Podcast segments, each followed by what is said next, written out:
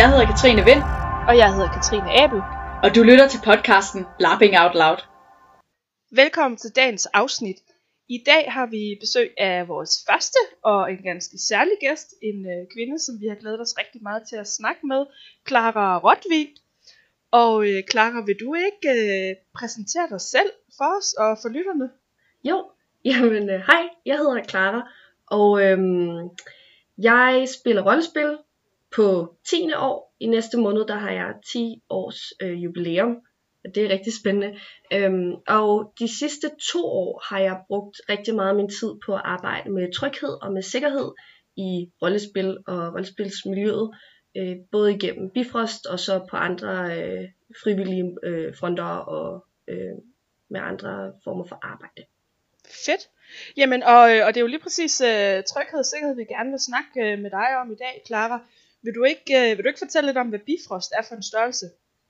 Jamen, øh, Bifrost er jo det, vi sådan i hverdagen kalder Landsforening for Rollespillere, men også er lidt mere end det. Bifrost dækker også øh, andre øh, foreninger, øh, men den sådan fællesnævneren for dem er, at øh, de alle sammen bruger rollespil som metode. Så det er altså både cosplayer og øh, militær simulation, og øh, jeg tror faktisk også, der er en enkelt spejderorganisation, øh, eller et eller andet lignende i Bifrost, øh, som dækker, jeg tror Bifrost dækker 50 foreninger i hele Danmark, som på en eller anden måde har noget med rollespil at gøre. Og hvordan, øh, hvordan havner man så øh, i Bifrost, og, og mere specifikt, hvordan ender man med at arbejde med, med tryghed i, i Bifrost-regi? Jamen altså, jeg kom jo ind i, øh, i Bifrost igennem Supersoldatprogrammet, som startede i sommeren 2017. Der blev jeg og, og min tidligere kollega Lea Knakkergaard, vi blev ansat som det første hold supersoldater i august 2017. Øh, og der havde vi så det, det første år, som, hvor vi var ansat, det var, et, det var støttet af, af DUF, som sådan et, et startup med, med penge fra DUF. Og der var et, øh, et helt årsprogram med forskellige ting, som vi skulle nå at arbejde med i løbet af året. Blandt andet øh, det, som der blev kaldt tryg deltagelse, hvor det Mm. var meningen, at vi skulle udarbejde en række øh, dokumenter eller procedurer for øh, Bifrost medlemsforeninger, som på en eller anden måde relaterede sig til tryghed. Og det kan være, at vi lige skal nævne, at øh, DUF er Dansk Ungdoms Fællesråd, Ja. øh, som støtter en hel masse især frivillige øh, projekter rundt omkring i landet øh, på forskellige områder. Lige præcis. Fedt, super spændende.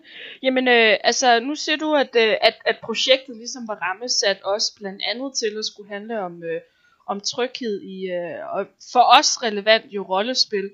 Og så, øh, så tror jeg måske, jeg gerne vil tillade mig at være sådan lidt flabet og sige, øh, at, at det er nødvendigt. Altså, er, er rollespil farligt? Ja, det er jo et godt spørgsmål. Altså, for, altså jeg vil godt starte med at sige, at jeg synes, at det er nødvendigt. Øh, hvorvidt rollespil er farligt, det synes jeg måske heller ikke, der er noget, øh, nogen sådan, mm, noget rigtigt at stille spørgsmålstegn ved der, fordi selvfølgelig er det farligt. Altså, vi kan alle sammen brænde os på et bål, eller øh, blive slået for hårdt med et svær.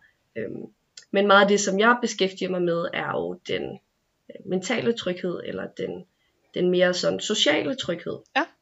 Og den er jo lidt mere en svær størrelse, fordi den varierer også, eller hvorvidt der er brug for den, varierer også øh, fra sted til sted, og fra person til person, og fra arrangement til arrangement.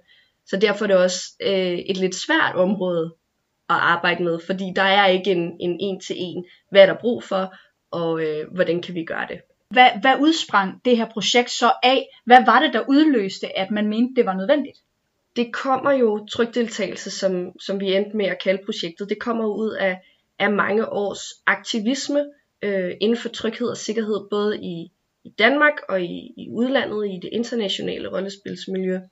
Men det kommer blandt andet også ud af, øh, som vi så for nogle år siden, og, og, og til dels også ser en gang imellem i dag, at der kommer nogle gange nogle bølger, Nå, men altså, der er jo, der er jo nogen, der, der er jo forskellige grader af det. Altså, der er nogen, der har følt sig, øh, følt, de ikke var velkomne. Øh, at de ikke følte sig trygge, når de var, at de følte sig øh, altså, verbalt øh, overfaldet eller, eller nedgjort. Og så nogle deciderede også øh, fysiske overgreb, som man har hørt om, øh, eller ved, har fundet sted både internationalt og i Danmark. Ja, det er rigtigt nok. Det kommer jo ud af, af både øh, en generel opmærksomhed, det tror jeg også, vi kan se, at der måske er en samfundstendens til, at vi taler om nogle af de her ting lidt mere dybdegående, og så kommer det simpelthen ud af, at vi har set nogle eksempler på historier, som er rigtig ubehagelige, som de fleste mennesker, når de hører dem, jo gerne vil prøve at undgå, både øh, i fremtiden, og, men også faktisk lige nu her, hvor vi er i gang med at lave de arrangementer, vi har. Clara, har du nogle idéer om, om, om Bifrost og, og sådan generelt det her arbejde med tryghed er, at, altså, er vi langt fremme i skolen i forhold til andre miljøer, eller er det også noget, man gør, blandt andet spejdermiljøet, eller du ved, blandt fodboldklubberne osv.? Ja, det er et godt spørgsmål. Det er noget af det, jeg faktisk selv er rigtig interesseret i at, at undersøge, også i forbindelse med at de projekter, vi laver med trykdeltagelse. Der prøver vi jo at, at indhente og indsamle information fra alle mulige steder, blandt andet fra andre foreningskulturer, andre foreningsmiljøer, fordi at selvom at øh, man kan sige, at idrætsfolkene måske ikke laver mange af de samme ting som os, så har de nogle af de samme strukturer ude i deres foreninger. Men jeg vil sige, at jeg synes, at øh, vi har i hvert fald fat i den rigtige ende. Nu har jeg i det sidste halve år været en del af en netværksgruppe i Dansk Ungdoms Fællesråd, som beskæftiger sig med tryghed og inklusion. Også øh, blandt øh, ung til ung øh, miljøer i foreninger. Og der har jeg siddet sammen med både nogle spejdere og nogle øh, ungdomspolitiske organisationer. Og jeg kan se på det hele, at vi gør nogle ting, som det ikke er alle, der gør, men der er også nogle ting derude, som, som bliver gjort, som vi ikke nødvendigvis har fået fat i endnu. Men det tror jeg også er meget naturligt, fordi vi har jo forskellige behov, for vi laver forskellige ting derude. Men jeg synes helt sikkert, at, at, at vi har fat i, i noget vigtigt, og noget, som ikke altid bliver taget fat i ude hos de andre foreninger. Nu har du arbejdet med det her i, øh, i, i, i noget tid efterhånden. Har der været nogle sådan større overraskelser i forhold til at snakke om og, og arbejde med tryghed generelt? Altså, ja, selvfølgelig har der det. Jeg synes faktisk nogle gange, at jeg er blevet overrasket over, hvor godt vi er blevet taget imod i forhold til det her arbejde. Øh, jeg frygtede, eller hvad man sige, jeg var forberedt mig i hvert fald på, at der ville være lidt modstand, at der ville være noget sådan, en form for måske modstand er et lidt hårdt ord, men at der vil være noget skepsis over for, om der overhovedet var brug for det, vi lavede. Og selvfølgelig også i forbindelse med, at vi har prøvet at, at formulere det her så åbent som muligt, og, og som et, et tilvalg, og ikke så meget som et, et krav. Øh, der synes jeg, at, at vi, har, vi har faktisk mødt rigtig meget positivt om, og talt med mange mennesker, som har været glade for, at der er blevet lagt nogle muligheder ud, og nogle ting, som øh, nogle værktøjer, kan man sige, som de kan bruge, hvis de har lyst, eller hvis det passer til den slags arrangementer, som de laver. Jeg tænkte, om øh, vi kunne prøve at, øh, at tale lidt om, øh, er, har I mødt noget modstand derude? Altså, for man kan sige for eksempel, den, øh, den forening, hvor, øh, hvor Abel og jeg vi kommer fra, det er jo, øh, det er jo Riben, og i gamle dage, der havde vi ingen, øh, vi havde ingen tryghedsregler, som altså andet end pas på hinanden og så videre.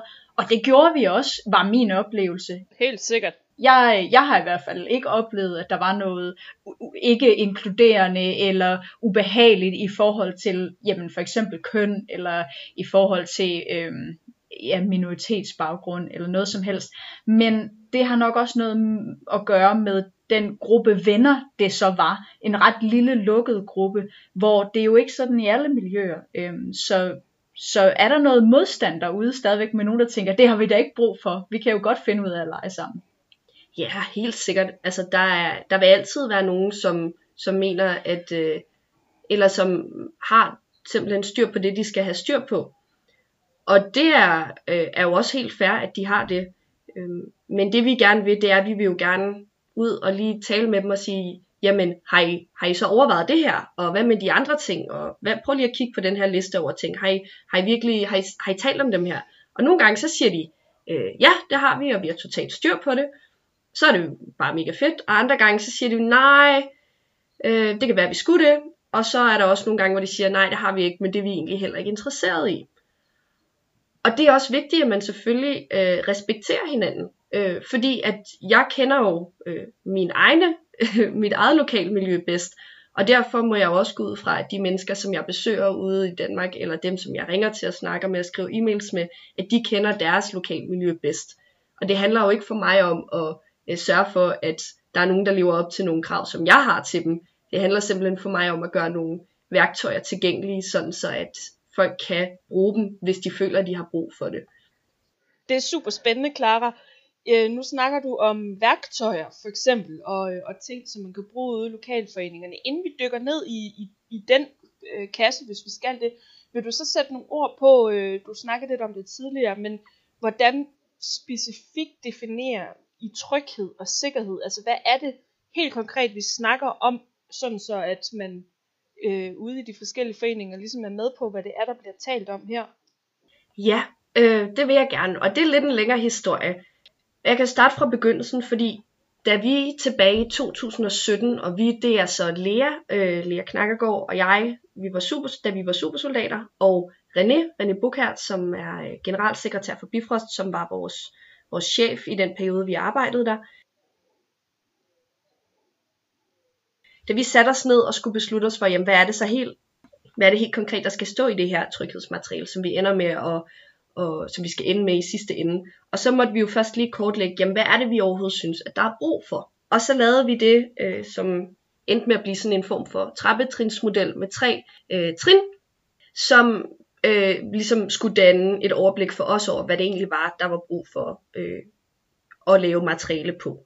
Og det første trin, som var det mest sådan urgent, eller det mest sådan, øh, det der havde mest brug for, at vi, at vi skrev og, og gjorde noget ved det, det var noget, hvor vi endte med at kalde det håndtering, tror jeg. Altså, hvordan håndterer vi usikre situationer? Hvordan øh, skaber vi øh, sikkerhed omkring ting som førstehjælp? Hvordan sørger vi for, at folk har styr på brandsikkerhed? Og, og netop sådan noget helt basic som, jamen hvad så, hvis der rent faktisk sker et overfald eller et overgreb ud til et arrangement? Hvad gør man så ved det? I, I virkeligheden også det, som nogen vil kalde sådan beredskabsplan-agtigt, altså som både er sikkerhedsdelen og, og sådan, ja, ja, den hårde tryghed. Ja, lige præcis. Ja. Det, var, det var det første trin. Det var det, vi mente, øh, i hvert fald til at starte med, var, øh, var det, som krævede umiddelbart øh, den første sådan, det første stykke materiale. Det næste trin, som vi kiggede på, har mere med det præventive at gøre. Det præventive og inklusionen.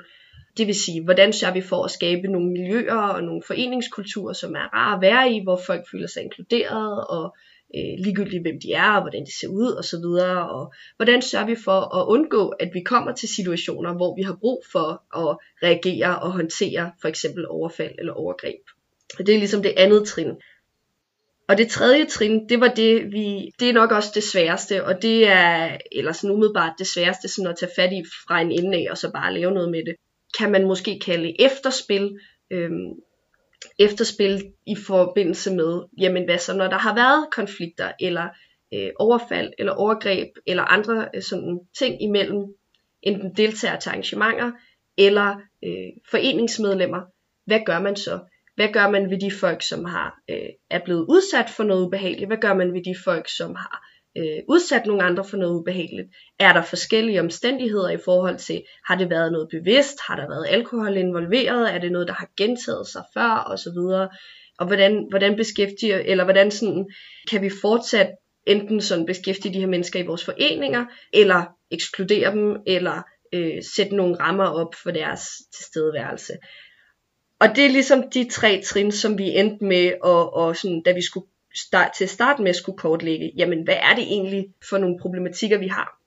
Så vil du ikke lige opsummere, hvad var de tre jo. igen? Jamen den første, det, den handler om håndteringen, øh, de konkrete ting, brandsikkerhed, førstehjælp, og når der så rent faktisk er nogle situationer, der er usikre. Den anden handler om det præventive og det øh, inkluderende. Man kunne også kalde det det sociale, men ikke udelukkende. Og den sidste, det er ligesom efterspillet, altså hvad, øh, hvad gør man så, når der har været nogle ubehagelige situationer. Og der hvor vi endte med at, fordi vi skulle jo, vi, på det tidspunkt tror jeg, vi havde fem måneder til at, at udarbejde det her, og det var jo så ikke vores eneste arbejdsopgave, så valgte vi at fokusere på de to første trin, altså håndteringen og, og øh, det mere konkrete, og så det øh, præventive og inklusionen. Og ud af det, der kom så vores fem dokumenter. Det første, som hed håndtering af seksuelle overgreb, det, var, det er det, som beskæftiger sig med, med håndtering. Altså, hvad gør man i, i situationer, hvor der rent faktisk er sket noget rigtig ubehageligt, hvor nogen har været udsat for et overgreb. Så lavede vi fire dokumenter, der hed 10 gode råd til, og så fire forskellige emner. Der var 10 gode råd til øh, et trygt øh, rollespil, 10 gode råd til kønsinkluderende rollespil, 10 gode ting at have i sit arrangørområde, og 10 gode råd til autismevenligt rollespil. Og det var de ting, som øh, det var de øh, fem dokumenter, som vi endte med at få mm. udarbejdet til første øh, trykdeltagelsesforløb i Bifrost som supersoldater. De her øh, forskellige dokumenter, hvor, øh, hvor kan man finde dem henne? De ligger inde på Bifrost hjemmeside, og der er en fan et sted, som hedder Tryk Deltagelse, og man kan både finde dem på dansk og på engelsk. Hvis man nu har lyst til at dele dem med nogen, som ikke er fra Danmark eller ikke taler dansk, så ligger de der. Og jeg kunne faktisk godt tænke mig lige så at fortælle lidt om, jamen, øh, hvad det så er, vi, vi har gang i nu, og hvordan vi har udbygget de her områder, øh, vi har defineret inden for tryghed, hvis det er jo. Ja, selvfølgelig, det vil vi meget gerne høre om. Yes, jamen øh, jeg tror faktisk måske, at jeg vil prøve at lave en model, som I kan lægge op på en eller anden måde sammen med jeres podcast, fordi at det kan godt være lidt uoverskueligt, tænker jeg, når man bare hører om det.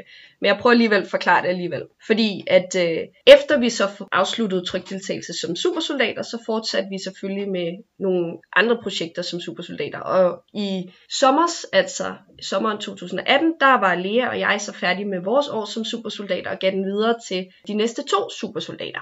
Og siden da, der har jeg så arbejdet for Rollespilsfabrikken med en udbyggelse af det her trykdeltagelsesprojekt. Og det her trykdeltagelsesprojekt, som vi har gang i nu, det handler om at udbygge, hvad kan man sige, på materialet, og vi vil gerne ud og lave noget undervisning øh, for foreningsfrivillige i, hvordan øh, man så rent faktisk bruger nogle af de materialer, som der blev skrevet i Bifrost. Og da vi gjorde det, så satte vi os ned, øh, Anders Werner og jeg, og kortlagde, jamen vi havde lavet en, et umiddelbart udkast, da vi var i, i Bifrost, og det ville vi gerne lave lidt mere konkret. Og der endte vi med øh, at tage udgangspunkt igen i vores, vores trætrinsmodel, eller sådan vores trætrins overblik, og vi gav dem nogle lidt mere konkrete navne, fordi det første trin, som vi har kaldt håndtering, som handler om øh, håndtering af ubehagelige situationer og førstehjælp fra øh, brandsikkerhed osv., det har vi valgt at kalde hård tryghed, det næste trin, som er prævention og det mere øh, inkluderende og, og inklusion generelt, det har vi valgt at kalde blød tryghed. Det tredje trin, øh, som på en eller anden måde kom til at hedde efterspil før, har vi haft lidt svært ved at navngive, men vi har indtil videre kaldt det community eller miljø, men den er, den er stadig lidt svær, og det, den er svær at navngive. Øh, men umiddelbart så øh, arbejder vi med, at den hedder miljø. Og øh, så har vi faktisk tilføjet en et til trin, som vi måske i virkeligheden er lidt mere en, en sådan form for paraply, som dækker over, eller som påvirker alle de her tre områder, som hedder frivillige. Og det her område, det handler mere om, ikke så meget om, øh, hvad kan man sige, hvad man rent faktisk gør ved deltagere og foreningsfrivillige, men hvordan at man tager hånd om de mennesker, som beskæftiger sig med tryghed. Altså tryghedspersonerne derude, bestyrelsesmedlemmerne, arrangørerne, hvordan sørger man for, at de har gode arbejdsforhold, hvordan får, øh, sørger man for, at de ikke brænder ud, og hvordan at de øh, er glade ved at arbejde med tryghed, og det ikke bliver alt for hårdt for dem. Så vi er nu i stedet for tre øh, områder, så arbejder vi faktisk med fire. Og det er de fire områder, som skal danne grundlag for, hvis vi, og det håber vi jo selvfølgelig, at vi får øh, vi har søgt om øh, penge fra forskellige fonde til at lave det her projekt, og hvis vi får dem, så bliver det de her fire områder, som, som skal danne grundlag for en eventuel uddannelse eller kursusrække, eller hvilket format vi nu ender med lige præcis at gøre det med. Det er virkelig spændende, at det er blevet, øh, blevet samlet op bagefter her, og, øh, og også at I arbejder videre på det. Så det er der, hvor I står i dag, der I venter på, om I kan få penge til de her kursusrækker. Ja, det er det nemlig. Det er, at vi, øh, vi håber simpelthen på at få øh, vi har søgt nogle forskellige fonde, og vi har fået nogle små bevillinger indtil videre, men vi vil selvfølgelig gerne have en af de store fonde til at støtte os, så vi kan lave et super fedt projekt hen over flere år, og vi kan ramme eller ramme, så vi kan øh, nå ud til så mange foreningsfrivillige som muligt, og så de kan få øh, glæde af de her tryghedstiltag jeg kunne rigtig godt tænke mig at høre lidt om, hvordan, vi, hvordan man bruger det konkret. Altså kan du komme med nogle konkrete eksempler på, hvad er det, man kan gøre som arrangør? Hvad, hvad kan man gøre for at sørge for tryg deltagelse? Åh, oh, det er et godt spørgsmål. Øhm, men jeg tror, at det, som jeg altid vender tilbage til, hvis jeg skal kode det helt ned og sige, hvis der er én ting, jeg håber på, at folk gør, så er det, at jeg håber på, at de læser de, øh, det materiale, som vi har skrevet, og at de så sætter sig ned med deres resten af deres foreningsbestyrelse eller resten af deres arrangørgruppe og taler om det. Og man behøver selvfølgelig ikke, og det skal man heller ikke, implementere alle de tiltag, der er i samtlige fem dokumenter. Men det vigtige er, at man har haft samtalen om det her. For det er heller ikke meningen, at man bare skal tage dokumenterne og sige, nu lægger vi dem her, øh, og så, så har vi bare styr på tryghed, og det er det. Det er langt vigtigere, at man sætter sig ned og tager stilling til dem, og lige snakker dem igennem og siger, jamen er der noget her, vi kan bruge? Er der noget her, vi absolut ikke kan bruge? Fordi når man tager stilling til, hvad der er brugbart og hvad der ikke er brugbart, så bliver man også mere forberedt, både imellem sig og sin arrangørgruppe, men også op i sit eget hoved, så bliver man mere forberedt på eventuelt at skulle håndtere noget, øh, som er relevant for tryghed. Hvis nu man, øh, hvis nu man er en, øh, en arrangør i øh, en eller anden lokalforening, og man øh, har en lille smule uro i maven ved at skulle starte den her snak med, med sin bestyrelse eventuelt, altså kan man, kan man række ud til Bifrost ved står I til rådighed på en eller anden måde, så man måske kan få en tredje person ud, eller altså, hvad, hvad kan jeg gøre, hvis jeg sidder og tænker, åh, oh, det er, det er en stor en at åbne, og jeg ved ikke, hvordan de andre i bestyrelsen, de griber den. Altså nu arbejder jeg, nu arbejder jeg jo ikke for Bifrost længere, da mit år som supersoldat det er overstået, men jeg ved, at man altid er velkommen til at kontakte Bifrost på info på deres e-mailadresse. Og på den måde, at hvis man har nogle spørgsmål, eller hvis man har brug for et godt råd, eller noget i den stil, så er jeg helt sikker på, at de er mere end villige til at hjælpe og gøre, hvad de kan. Og ellers kan man jo læse jeres øh, materialer som en, øh, som en god start. Altså det er i hvert fald en måde at starte en samtale på. Jeg vil sige, at det er vigtigt, at øh, hvis man er den, der tager initiativ til at få startet den her samtale, så vil jeg da anbefale, at man lige sætter sig ned og kigger på det, og selv har taget stilling til det først. Og måske i, allerede nu kan sige, jamen de her ting, de er slet ikke vigtige for os, for det, det har ikke noget med vores slags arrangement at gøre. Så man kan sortere lidt i, hvad der egentlig er overhovedet er vigtigt for en, og, og for ens forening at tage stilling til, eller ens arrangørgruppe. Ja, nu siger du det der med, at det har måske noget med vores arrangement at gøre, måske ikke. Er der, er der forskel på, på tryghed i, i, forskel, altså i forskellige øh, arrangementtyper, altså inden for rollespil, især har man jo sådan noget øh, koner, kongresser og scenarier, og forskellige typer af scenarier. Er der, er der nogle røde linjer i det, eller hvad, hvad tænker du, Clara? Jo, selvfølgelig er der det. Altså, der er totalt meget forskel på arrangementer. Der er også forskel på, hvilken øh, gruppe af mennesker, eller hvilken slags mennesker, man, øh, man gerne vil have til sine arrangementer, eller hvilke man typisk får. Og størrelsen på ens arrangementer er helt vildt relevant også. Man kan sige, der er jo forskel på, om man har 600 mennesker fra alle mulige forskellige lande, hvor de fleste ikke kender hinanden til et arrangement som knudepunkt, eller om man har en øh, lokal lille kon med 50 mennesker, øh, i en eller anden forening. Det kom, der, er, der er tryghedstiltagene øh, jo totalt forskellige i forhold til, hvad man har brug for.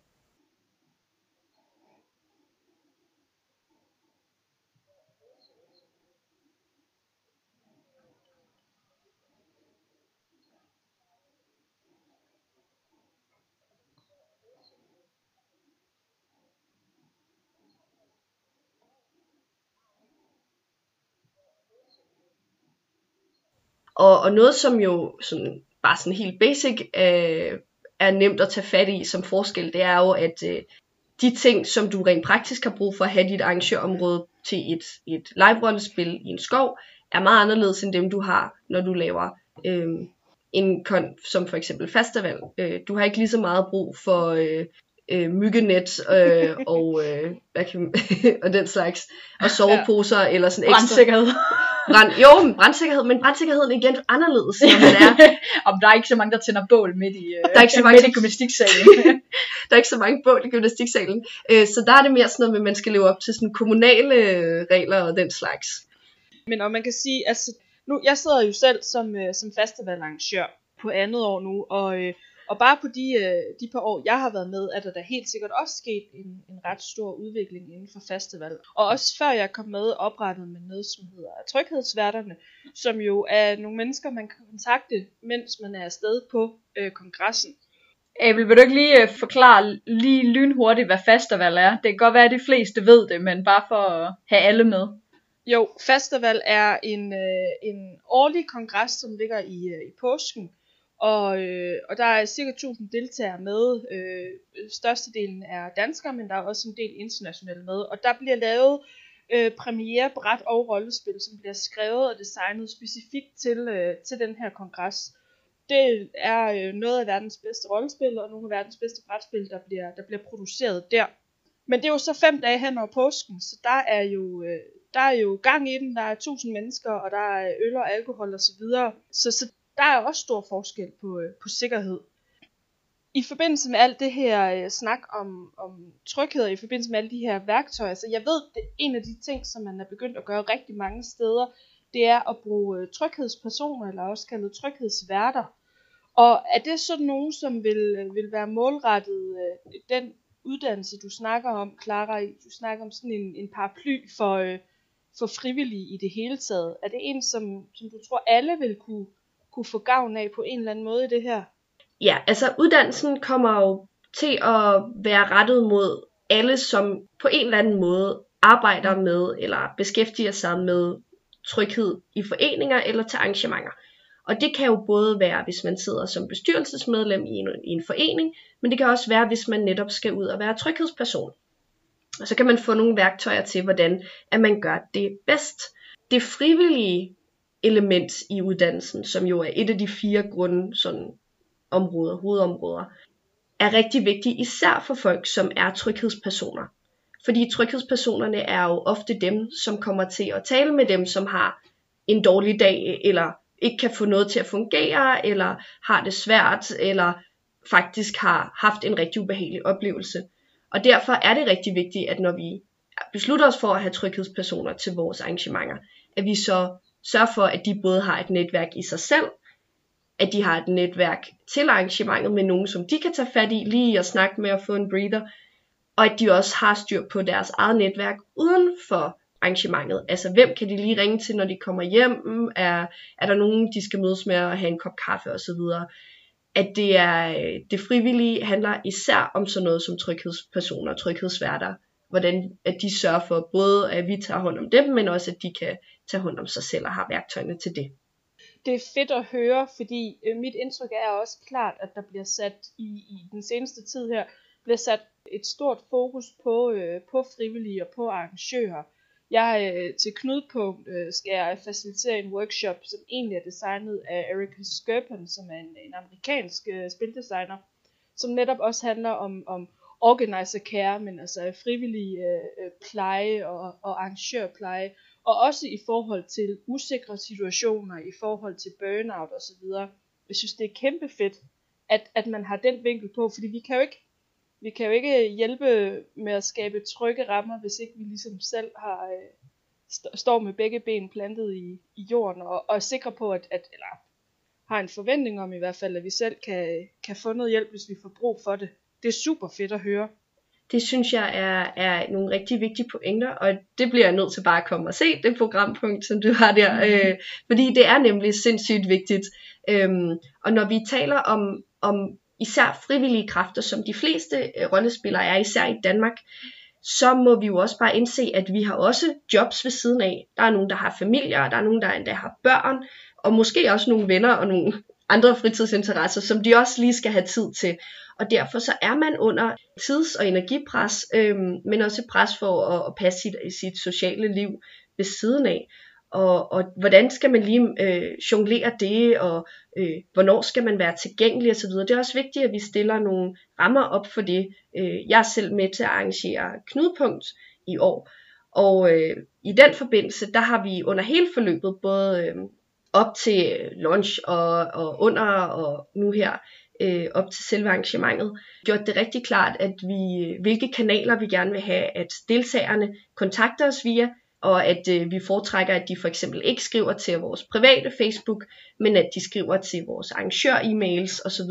Ja. Og på den måde øh, prøver vi at sætte nogle rammer op for, hvordan at vi øh, øh, kan passe på os selv, og sørge for, at vi kan øh, dele, altså sætte op, hvornår tager, jamen, hvornår tager jeg på arbejde, hvornår hænger jeg ud med min kæreste, og hvornår Øh, arbejder jeg med knudepunkt. Mm. Og det er sådan nogle ting, som, som, øh, som vi blandt andet gerne vil have med, når vi laver den her uddannelse. Sige, hvad, hvad kan man gøre? Hvilke tiltag kan man lave for at passe på sig selv som arrangør og tryghedsansvarlig osv.? Jeg tror, at, øh, at specielt når man har prøvet også at netop være, at være arrangør, eller være, være med i en eller anden proces omkring et scenarie eller sådan noget, så ved man jo også, at det kan jo samtidig være enormt utaknemmeligt arbejde. Fordi der kan også være øh, nogle spillere, der kræver noget af en, øh, eller, eller er rigtig sure på en over, hvordan scenariet er gået og så videre. Er det noget, I også øh, bruger tid på, eller er det mest det her sådan op til, hvordan sørger du for ikke at blive overbebyrdet? Jamen altså det her med de frivillige, det er jo et af fire hovedområder. Og selvfølgelig så, øh, så skal vi jo dække så meget vi kan og, og, og fokusere på så meget som muligt. Øh, men vi skal også have fokus på de tre andre områder. Og vi har ikke fastlagt det endelige uddannelsesmateriale endnu. Det er noget af det, som bliver en del af projektet at udarbejde det. Øh, så helt præcist, hvad vi kommer til at altså, øh, minut for minut undervise i, det, det, har jeg, det kan jeg ikke sige øh, endnu. Men selvfølgelig er det jo også noget, øh, når vi laver den her proces, som vi gerne vil have input på fra forskellige mennesker. Hvis man føler, at man har en eller anden indsigt, eller har noget, man bare sindssygt gerne vil, vil vide noget mere om, så er man vildt velkommen til at kontakte os, øhm, eller kontakte mig. Det må man godt gøre på Facebook. øhm, og, og selvfølgelig, hvis man, hvis man synes, der er noget, der er rigtig vigtigt at få med i sådan en uddannelse, eller hvis man siger, jamen jeg ved sindssygt meget om, om det her, og jeg vil gerne være med til for eksempel at skrive en del af noget uddannelsesmateriale, så man vil velkommen til at kontakte os. Det vil vi rigtig gerne have. Øh, skal, vi vil gerne samle viden fra så mange kloge mennesker som overhovedet muligt. er der noget, som, øh, som du brænder ind med, Clara, i forhold til, øh, til sådan det, det her store øh, emne tryghed? Og noget, du tænker, det skal vi bare det skal vi snakke om? Det er et sindssygt godt spørgsmål. Der er jo vildt meget med tryghed, og tryghed er jo, jo rigtig mange ting, som jeg også tror, at man kan måske høre lidt på øh, den måde, jeg har prøvet at forklare, hvordan vi har vi har lavet vores, øh, vores opbygning omkring områderne osv. Jeg synes, at det vigtigste ved tryghed er ikke så meget lige præcis, hvad man gør, men at man tager stilling til det. At man gør sig klart for sig selv, jamen hvad er det for nogle områder, der er relevante for øh, mig, når det kommer til mit arrangørarbejde inden for tryghed. Og så sætter sig ned og taler med sine medarrangører om det, og sine øh, deltagere, at man er god til at kommunikere øh, på forhånd, men også løbende under øh, arrangementet. Hvad er det egentlig, vi tilbyder i forhold til tryghed? Fordi når man som deltager ved, hvad der bliver gjort, og hvordan der bliver taget hensyn til en, og hvordan man bliver passet på, så er man også mere tryg. Og trygge mennesker laver færre problemer, kan man sige, men, eller det er måske lidt hårdt sagt, men at hvis man føler sig tryg, så er man heller, altså så er der bare større sandsynlighed for, at man har det nice med de mennesker, som man er sammen med. Så på en eller anden måde, så er det også en, en cirkel, der bekræfter sig selv, at jo mere at, at du er sikker i dit, øh, dit tryghedsområde, og de ting, som du ved, at du vil gøre, jo mere trygge er dine deltagere også, og jo mere sikre føler de sig i at tage til dit arrangement og være til dit arrangement. Så der er også helt sikkert noget i det der med at bare gøre sig klart, jamen hvad gør jeg, og hvad gør jeg ikke, og så stå fast på det. Det synes jeg måske er, er en af de vigtigste ting, jeg har lært mig i løbet af de her to år øhm, efterhånden. Hvad med dig, Vind? Er der, er der nogle spørgsmål, du brænder ind med? Jeg vil øh, rigtig gerne øh, tage en lidt, øh, lidt hår, et lidt hårdt emne, men det er noget, jeg har tænkt meget over. Fordi der har jo altså været øh, overgrebssager, også i Danmark, altså decideret overgreb. Og nu ved jeg, at du siger, at den her community-del, eller den tredje del, øh, oprindelige del af safety, ligesom er er den sværeste at håndtere, men det er jo også den, der, der har med at gøre, øh, hvad gør man så for eksempel med en person, som man ved har begået et overgreb. Øh, der, er jo, der er jo forskellige sådan, tilgange til, om vedkommende øh, skal ekskluderes socialt fra forskellige sammenhænge. Det er der jo nogen, der argumenterer for. Øhm, der er også noget med, hvordan får man dem reintegreret på en måde, så alle føler sig trygge og så videre er det noget, I har beskæftiget jer med? Fordi det eneste, jeg har set, det har været folks egne holdninger på Facebook, hvor der er utrolig forskellige øh, tilgange til det her, og mere eller mindre øh, rabiate eller, og hårde diskussioner omkring det. Så er det noget, I har beskæftiget jer med? Ja, yeah, det er det. Det er selvfølgelig noget, vi har, vi har prøvet at, at tage hul på. Men det er benhårdt. Øh, for der er ikke, hvad kan man sige, der, når det kommer til brandsikkerhed for eksempel, så er det rimelig lige til. Du skal finde ud af, hvad de kommunale regler er. Du skal finde ud af, hvor mange mennesker, der må sove i dine klasværelser. Og du skal finde ud af, øh, om du må have åben ild øh, på legepladsen, eller så videre. Men når det kommer til personsager, og, og det, det igen, allerede der begynder det at lyde ret hårdt, men når det kommer til situationer, som, som handler om en, to eller tre mennesker eller så videre, så er der ikke lige så meget en, en direkte skridt for skridt model, eller sådan, man kan bruge en plan. For det handler jo virkelig meget om, hvad er der sket? Hvad er der, øh, hvilke mennesker har været involveret? Hvad, hvad føler de her mennesker? Og det der med, hvad føler de her mennesker, det er simpelthen en af de aller, aller vigtigste ting for os at tage stilling til, når det kommer til tryghed. Vi kan ikke beslutte os for, hvad folk har oplevet, eller hvad folk har følt. Og hvis nogen kommer og siger, at de har haft en ubehagelig oplevelse, så har de haft en ubehagelig oplevelse. Uanset hvad vedkommende eller de forskellige folk, som har været involveret i den her situation, også hvad de har oplevet. Det kan være, at øh, der har været en situation, hvor nogen har følt, at øh, når man, det var bare en standard øh, situation til en fest, og øh, de har allerede glemt det igen. Og den anden person, som har været involveret, har simpelthen været udsat for en meget traumatisk oplevelse. Og det kan man bare ikke sige, at den ene har ret, og den anden har ikke ret. Og derfor så bliver det rigtig svært at sige, jamen, hvordan håndterer vi så den her situation.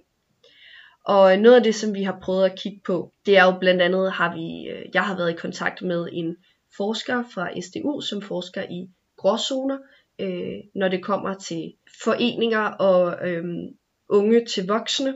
Øh, hvordan, øh, hvor er, hvornår er noget øh, alvorligt nok øh, til, at øh, det skal, for eksempel skal til politiet. Hvilke former for konsekvenser kan man lave over for folk, der har, der har udsat andre for noget ubehageligt, uanset om det er med overlæg eller ej.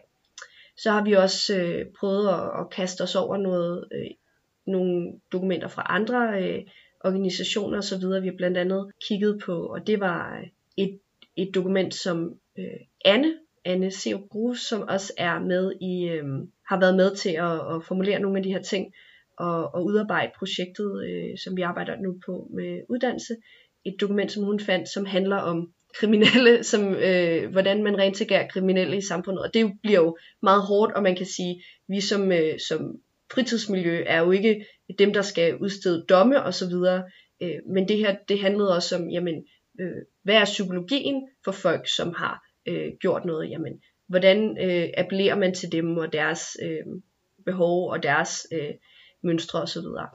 Men det er simpelthen noget, der er sindssygt svært. Og det, som jeg personligt prøver at gøre i de her situationer, det er, at jeg prøver at tale med så mange mennesker som muligt.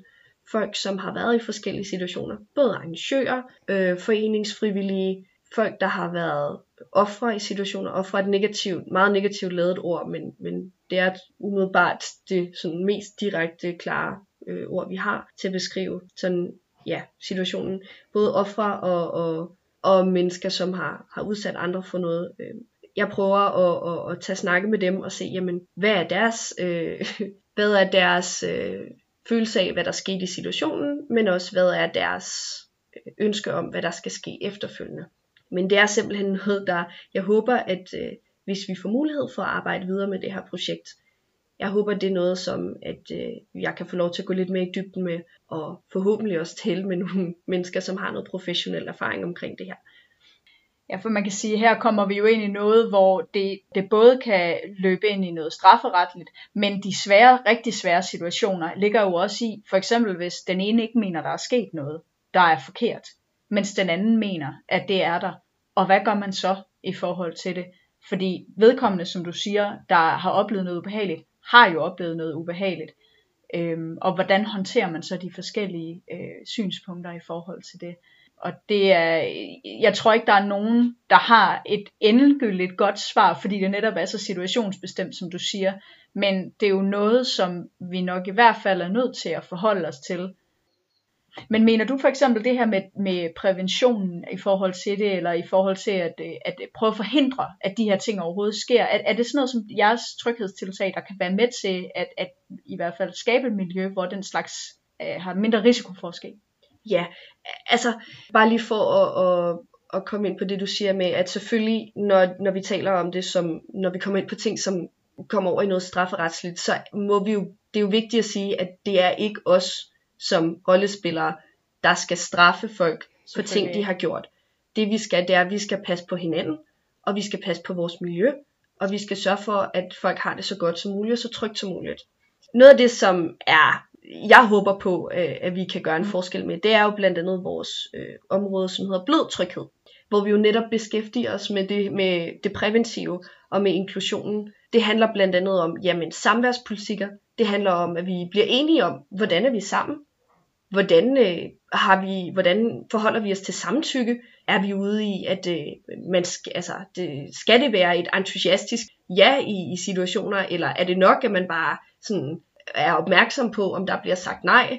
Der er mange forskellige ting, som, som det er rigtig vigtigt, at vi snakker om, som jeg tror, at, at lige så snart vi får taget hul på de her ting, så bliver der også større opmærksomhed på, hvordan at man selv påvirker de mennesker, der er omkring en. Og jeg tror, at jo mere opmærksom du er på dig selv, og, og din den indflydelse, du har på andre mennesker, jo mindre sandsynlighed er der for, at du øh, i hvert fald ved et uheld, og nu taler vi selvfølgelig om de mennesker, som her taler vi selvfølgelig om mennesker, som gør ting, de ikke øh, har planlagt, altså at der ikke er nogen, der hopper ud fra en busk og overfalder nogen, men de mennesker, som kommer til at gøre noget. Ja, utilsigtet.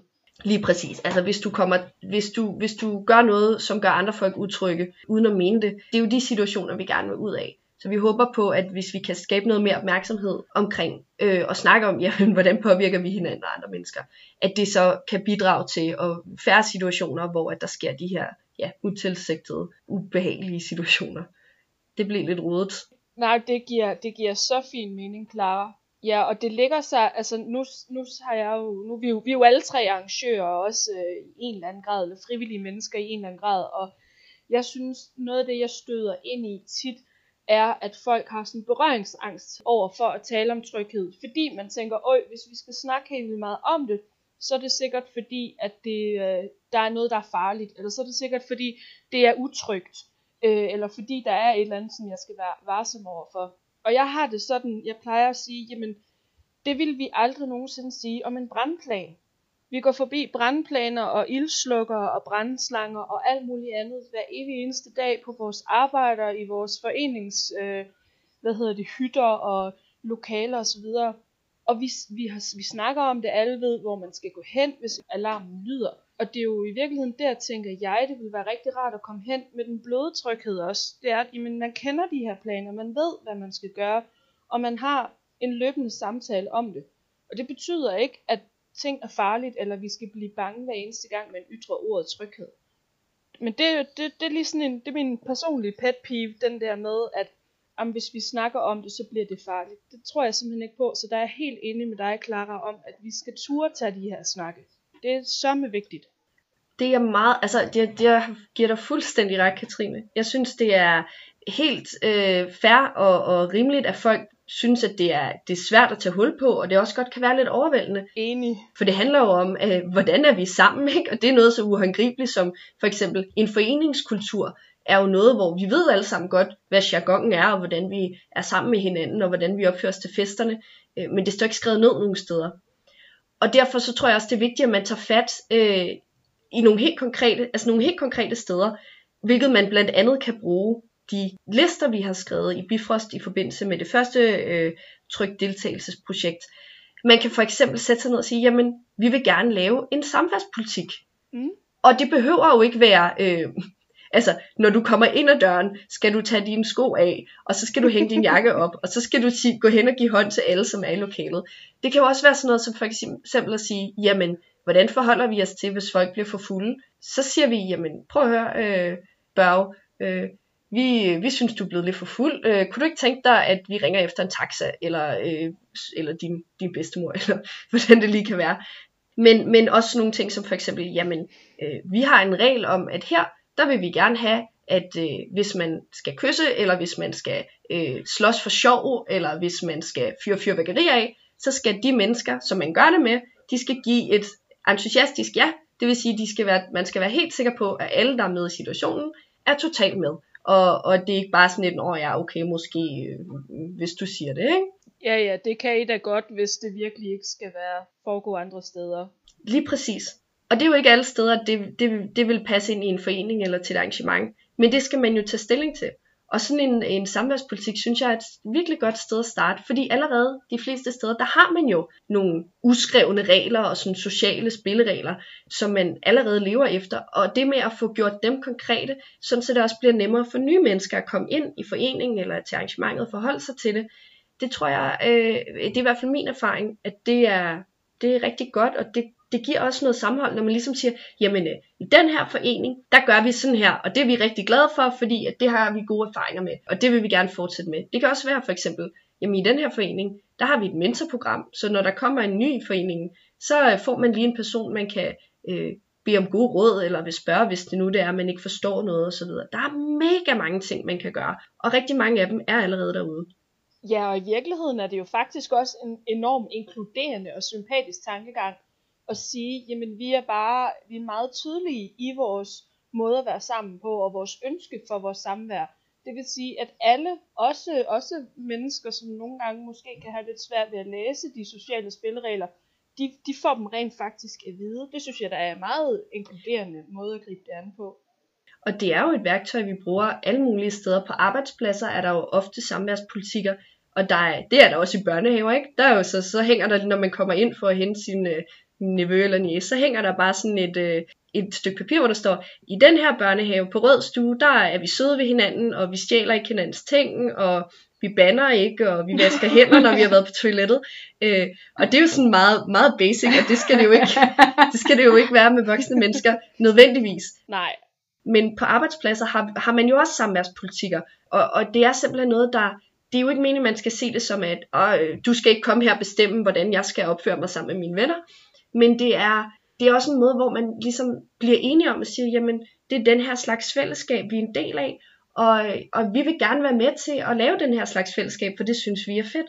Så der er noget sådan, der er nogle værktøjer derude, øh, som, jeg, som jeg tænker, at, at man kan tage fat i først, og man kan altid tage fat i de der lister, og så tage dem op fra ned, eller bare tage dem, man synes, man gider at tage stilling til, og så gøre det. Og så har man bare et sted at starte, og så kan man bare køre.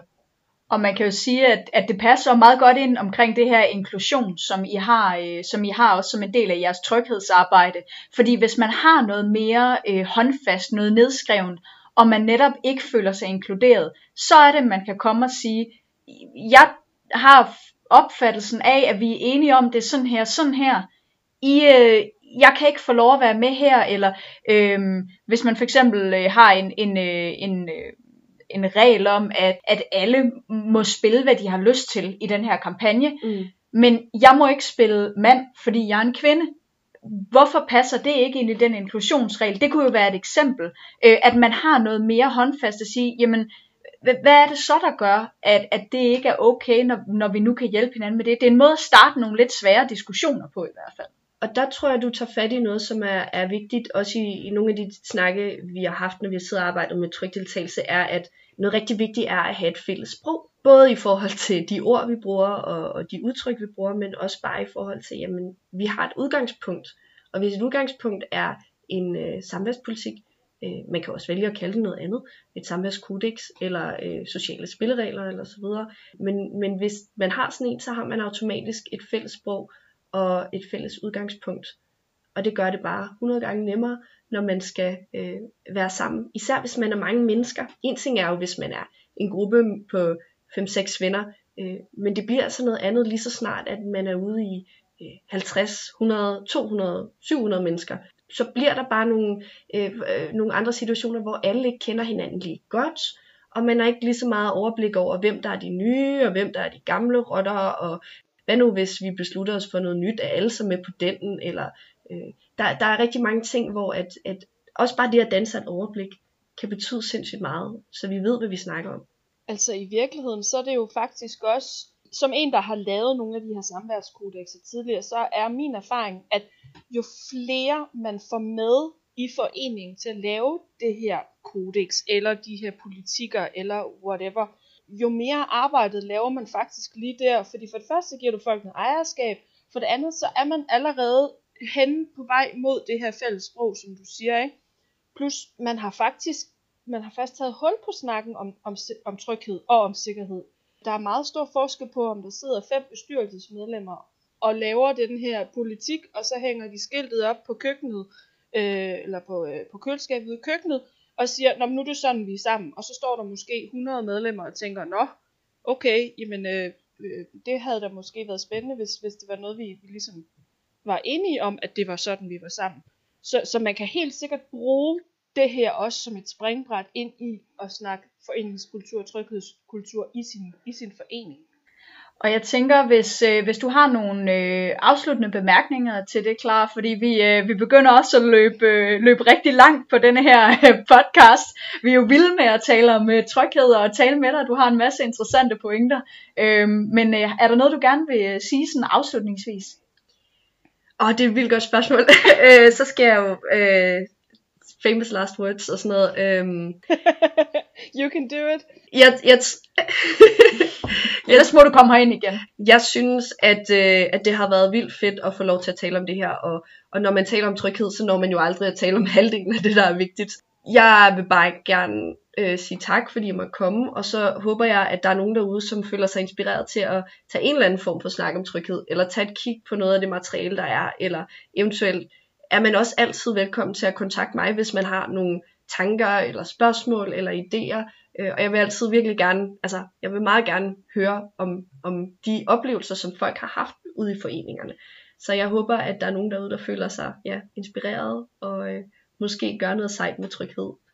Jeg er sikker på, at I øh, har fået lavet et, stykke, øh, et godt stykke arbejde derude. Øhm, så lad os sige øh, tusind tak til øh, Clara Rotvi her i øh, vores øh, afsnit af Lapping Out Loud. Det var alt for denne her gang. Du har lyttet til Lapping Out Loud. Mit navn er Katrine Vind. Og jeg hedder Katrine Abel. Tak fordi du lyttede med.